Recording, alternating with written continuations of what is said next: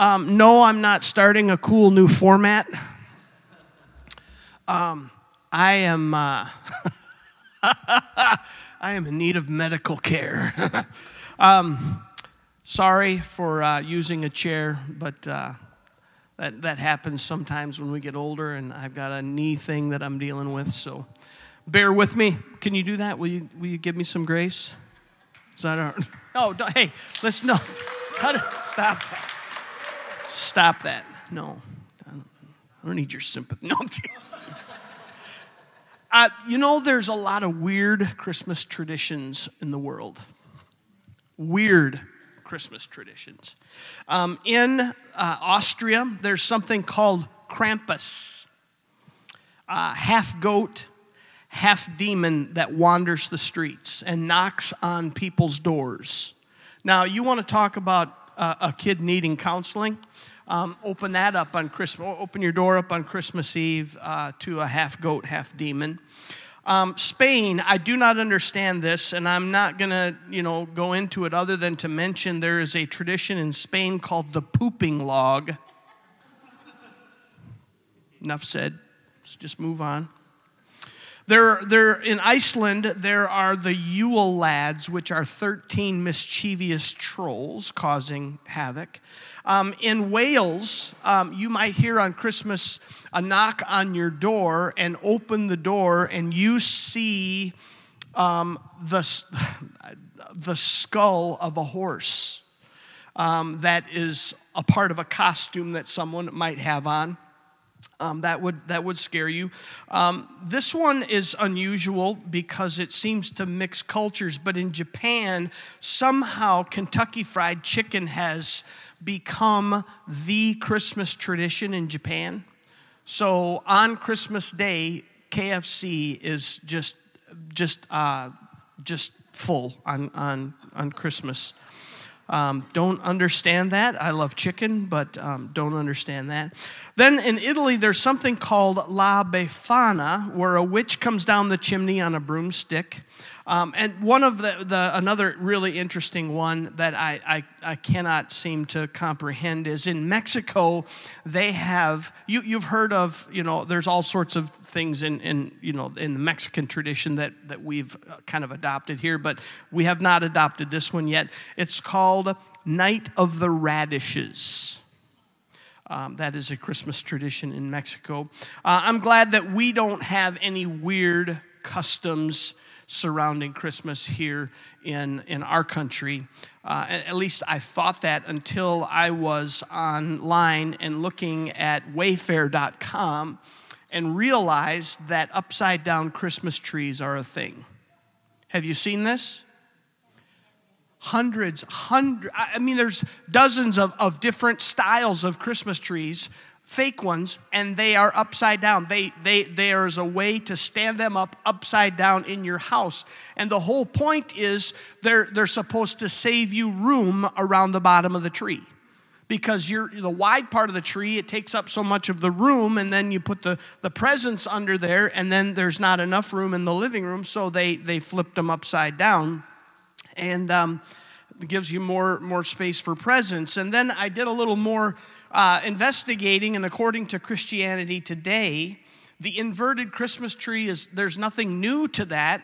In fact, it dates back uh, further than the 12th century, um, and Christians would hang fir trees upside down in their homes at Christmas time as a way to remind them of the Trinity because of the shape of the tree being a triangle, three sides, uh, reminding them of the Trinity. So there's, there, there are some uh, unusual things when it comes to Christmas, um, and sometimes Christmas can get turned upside down in our lives. The first thing I want to touch on today from uh, the scripture that uh, that we've been just really digging into a bunch of different scriptures that are related to the Christmas story. And some of you really know what I mean that, that having a baby can really uh, turn your life upside down. Okay? Uh, I see heads that are shaking. I'm one of those kids that I made my mom go in the hospital Christmas uh, night um, so that she would be ready to give birth to me the day after. So I kind of wrecked that Christmas a little bit. Um, but in Luke chapter 1, verses 6 and 7, uh, we read about a couple. Their names are Zachariah and Elizabeth. And it says in chapter 1, verse 6 of Luke, it said, Both of them were righteous in the sight of God, observing all the Lord's commands and decrees blamelessly.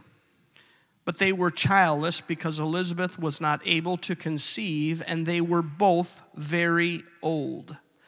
Now, this couple, Zachariah and Elizabeth, they were praying for a son. And there's a reason why they were praying for a son, because in their culture, you were considered cursed if you did not have children, and particularly a son.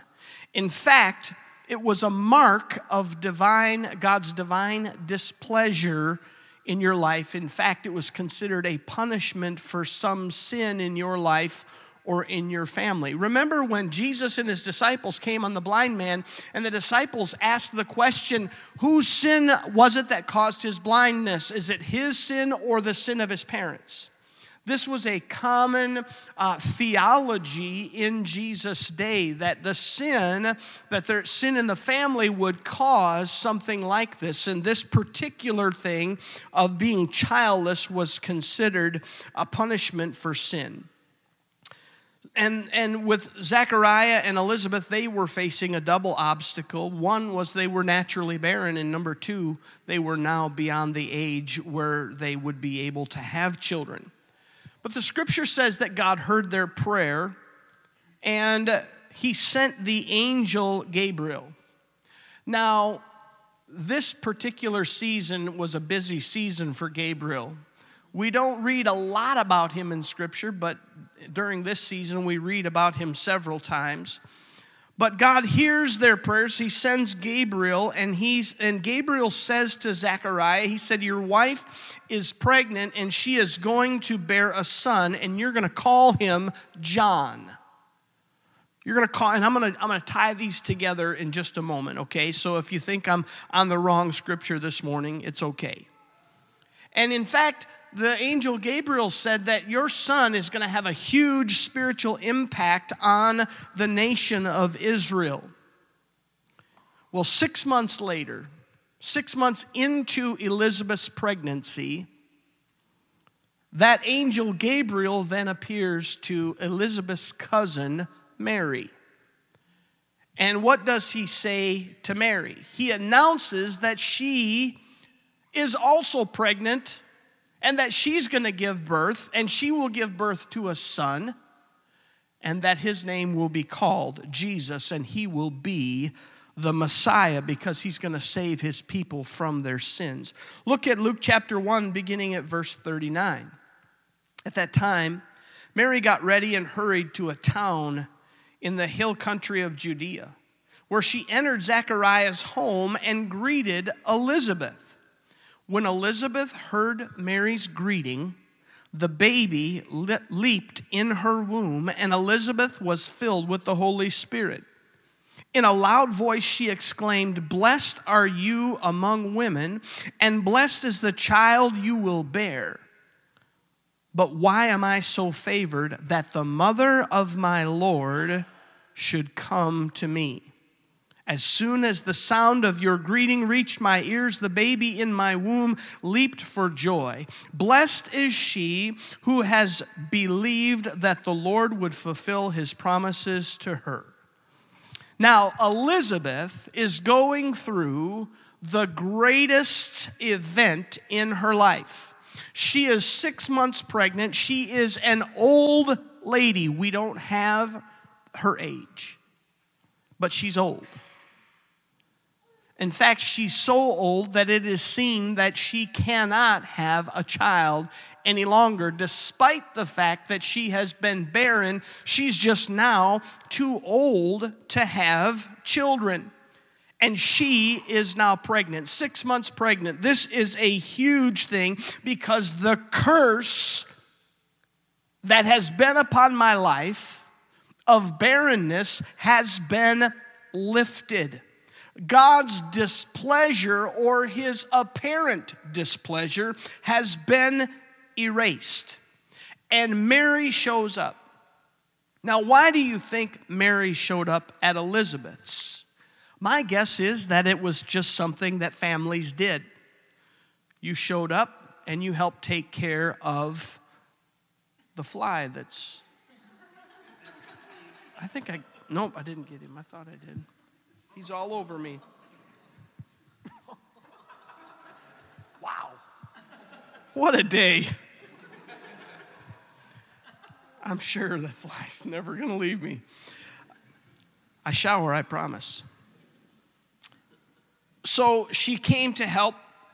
Um, and now, the, the, one of the first things that happens when she arrives is it becomes known that Mary is pregnant. I want you to envision this happening in your family, okay? Biggest event, biggest event in, in Elizabeth's life. And Mary shows up, and wouldn't you know it, she's pregnant with the Messiah. Talk about one upmanship. Just come on. We can't, we can't announce things on Facebook, all right, when we want to because of what somebody else in the family is going to think because they just had something that they announced. Certainly, you can't, you can't do it you, you, you can't do something earlier than, than, than a, a you know, a relative. Um, we, I, in fact, I, I remember when we were in, in college and people would get married, and if you, you know, if you had a spouse that was getting married, you can't, hey, I got engaged first. You can't then set your, your wedding date for, you know, ahead of ours because we were, you, you guys see what I'm saying? It, it's, a, it's a pettiness that happens between between family members, especially with, with uh, uh, brothers and sisters, but, but family members. So Elizabeth is having this incredible um, news in her life, and now all of a sudden Mary has one upped her, and Elizabeth had every excuse to be upside down. She had every excuse to be upside down. She knew that Mary was pregnant with the Christ, but no one told her. There was no angelic visitation. There was no revelation that, that said, hey, this is happening. No one, no one filled her in. She just knew. In fact, the baby in her womb, John, also knew and responded. Sometimes things can get upside down in our lives. Elizabeth, it could have, the, the, whole, the whole birth of Jesus could have put her in an upside down place. Do you trust everything that you see?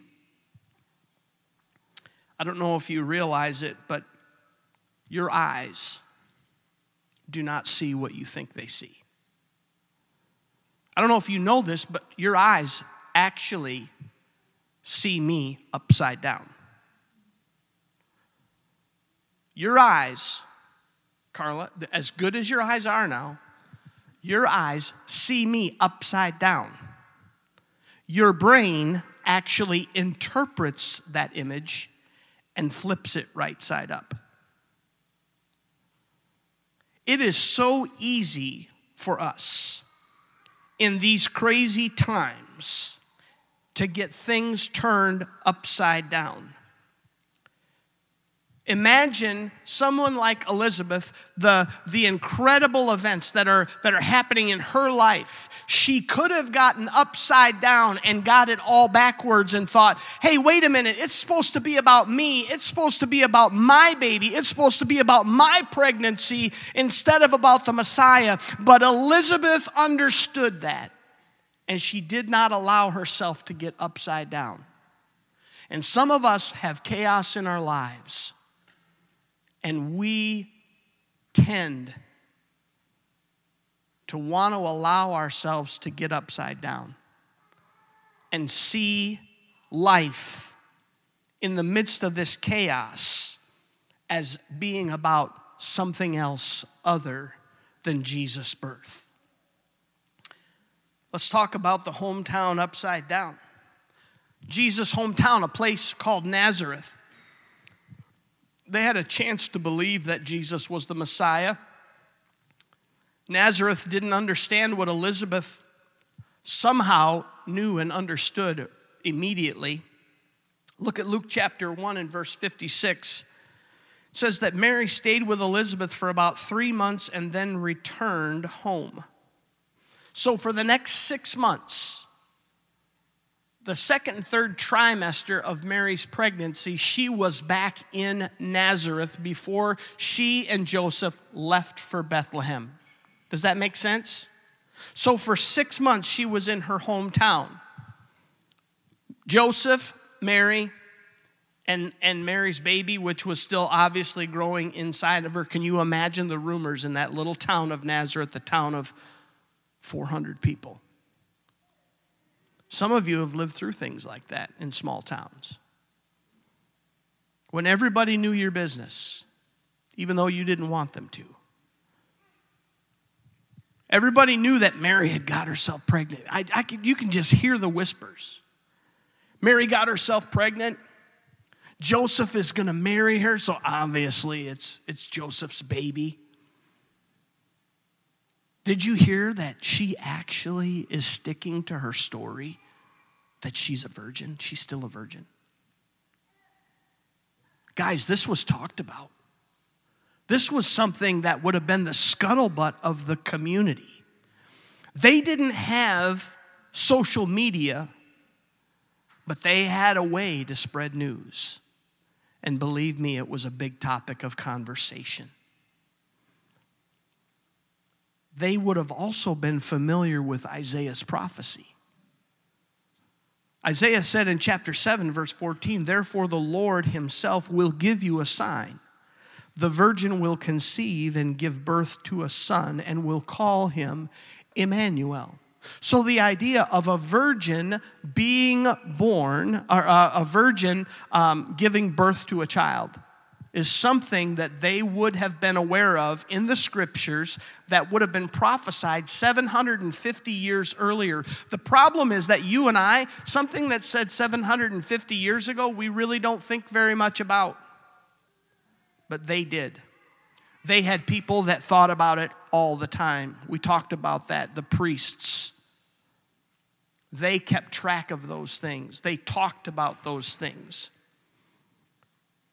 So when they thought of Isaiah's prophecy, they had to make a determination and they said to themselves, Surely the prophet Isaiah is not talking about Mary.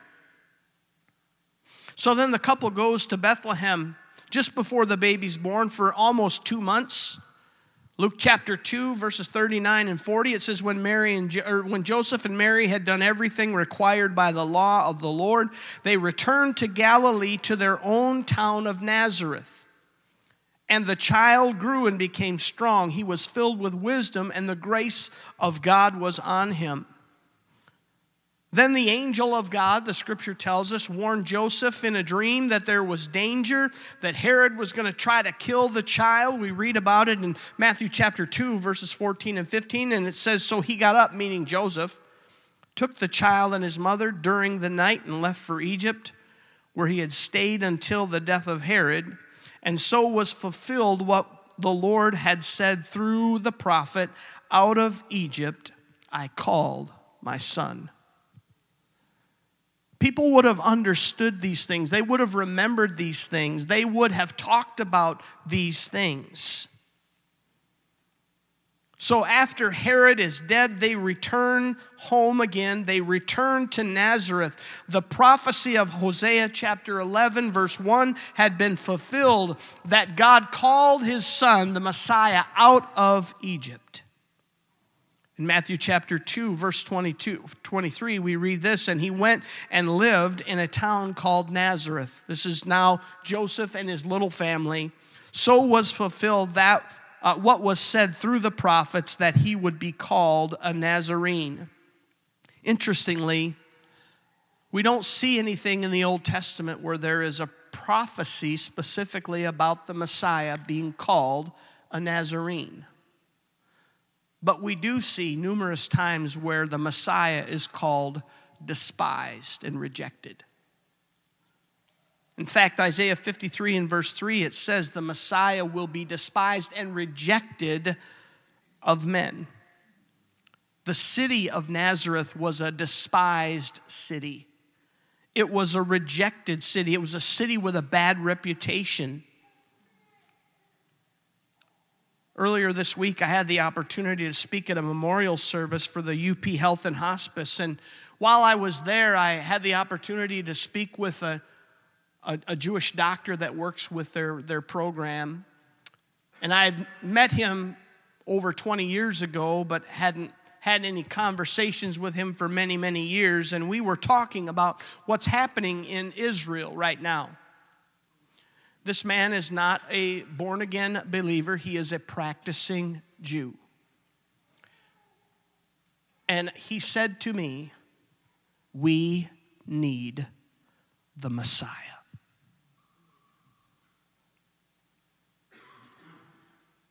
We need the Messiah. The Jews are still looking, they are still waiting for the Messiah. And like Nazareth, they've got it upside down. Nazareth had all of the all of the Old Testament prophecies, they had all of the information that they needed, but they had it upside down and then the hometown hero was rejected. Look at Mark chapter 6. We're expanding out a little bit from the Christmas story here, but Mark chapter 6, starting with verse 1, Jesus left there and went to his hometown. So he's gone to Nazareth, accompanied by his disciples. When the Sabbath came, he began to teach in the synagogue, and many who heard him were amazed. Where did this man get these things? They asked. What's this wisdom that has been given him? What are those remarkable miracles he's performing? Isn't this the carpenter? Isn't this Mary's son and the brother of James, Joseph, Judas, and Simon? Aren't his sisters here with us? And they took offense at him. Jesus said to them, A prophet is not without honor except in his own town among his relatives and his own home. He could not do any miracles there except lay his hands on a few sick people and heal them. He was amazed at their lack of faith.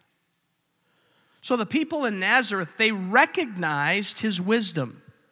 They recognized the miracles that he did. And notice they, how they talked about him. Isn't this the carpenter? They didn't even call him Jesus. Isn't this a carpenter? What do you think that really meant? That was, they were alluding to the fact that they knew who his dad was. Because Joseph was known as a carpenter.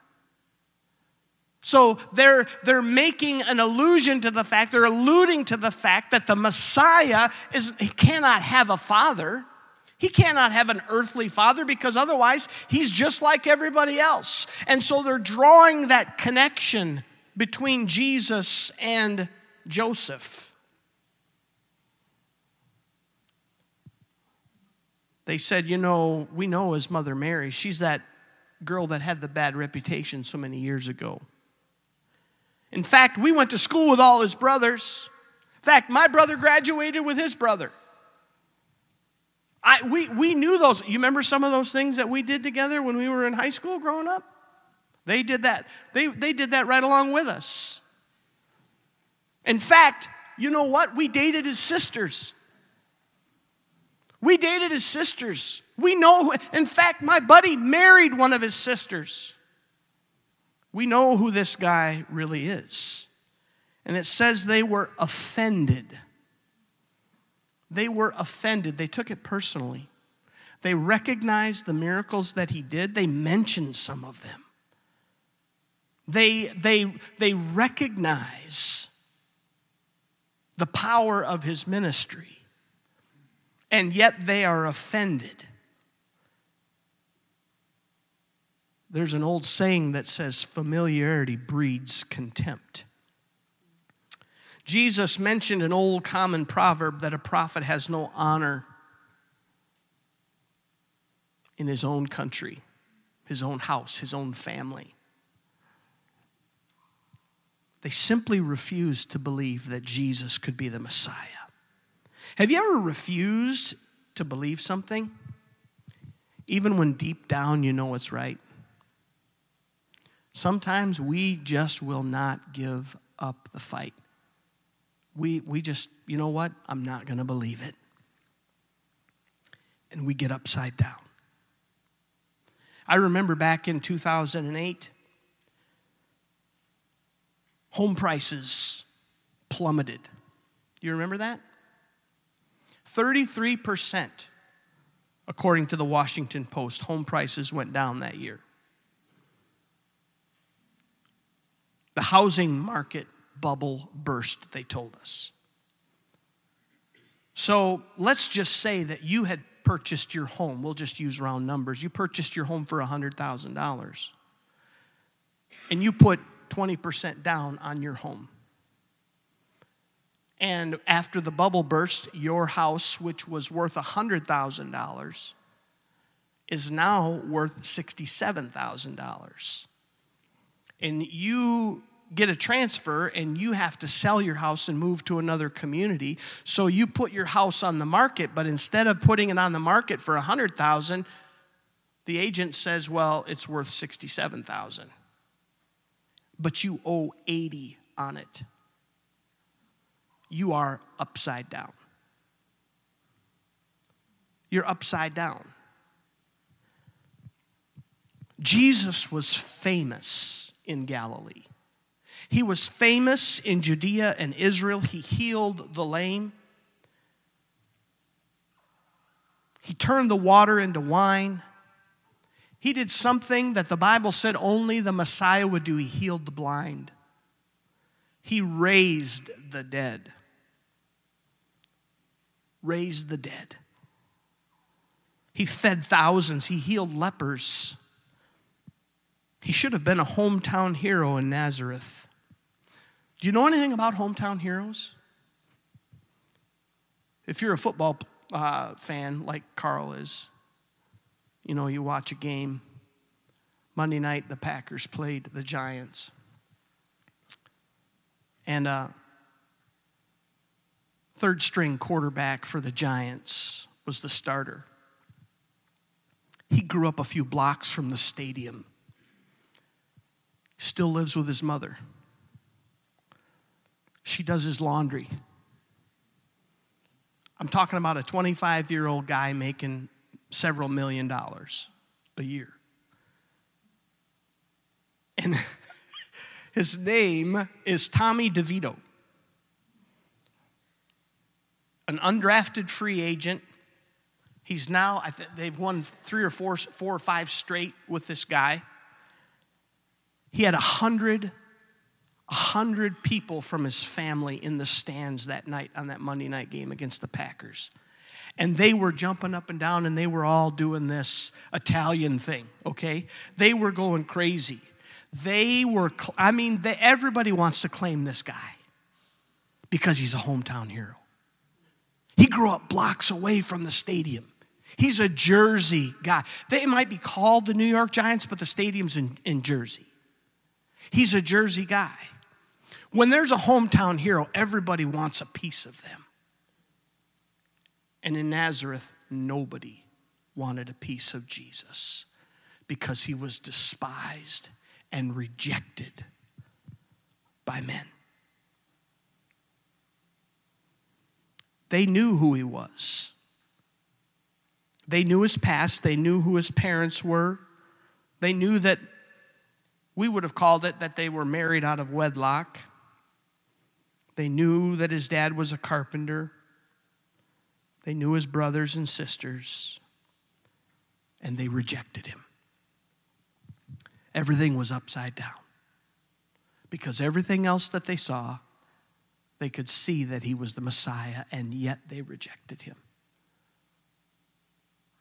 As we get closer to Christmas and we're, we're a week away, maybe things feel really upside down in your world right now. Maybe as you look at Christmas, it doesn't make sense to you. Friends, the essence of the Christmas season is Jesus, the Messiah. We say all the time Jesus is the reason for the season. Without Jesus, without the Messiah, there is no Christmas. I'm going to have the worship team come and we're going to close the service.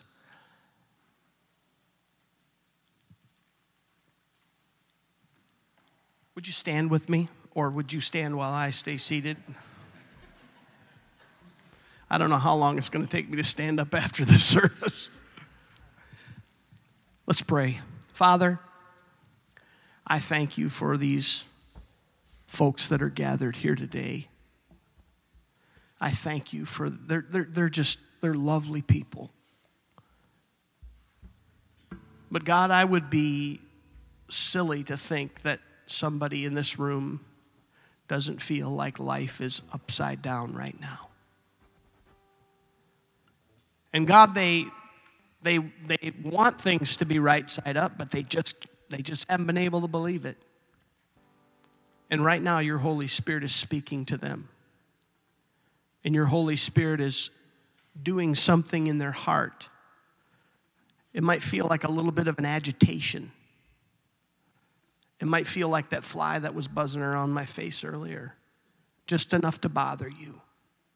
But it's telling you something.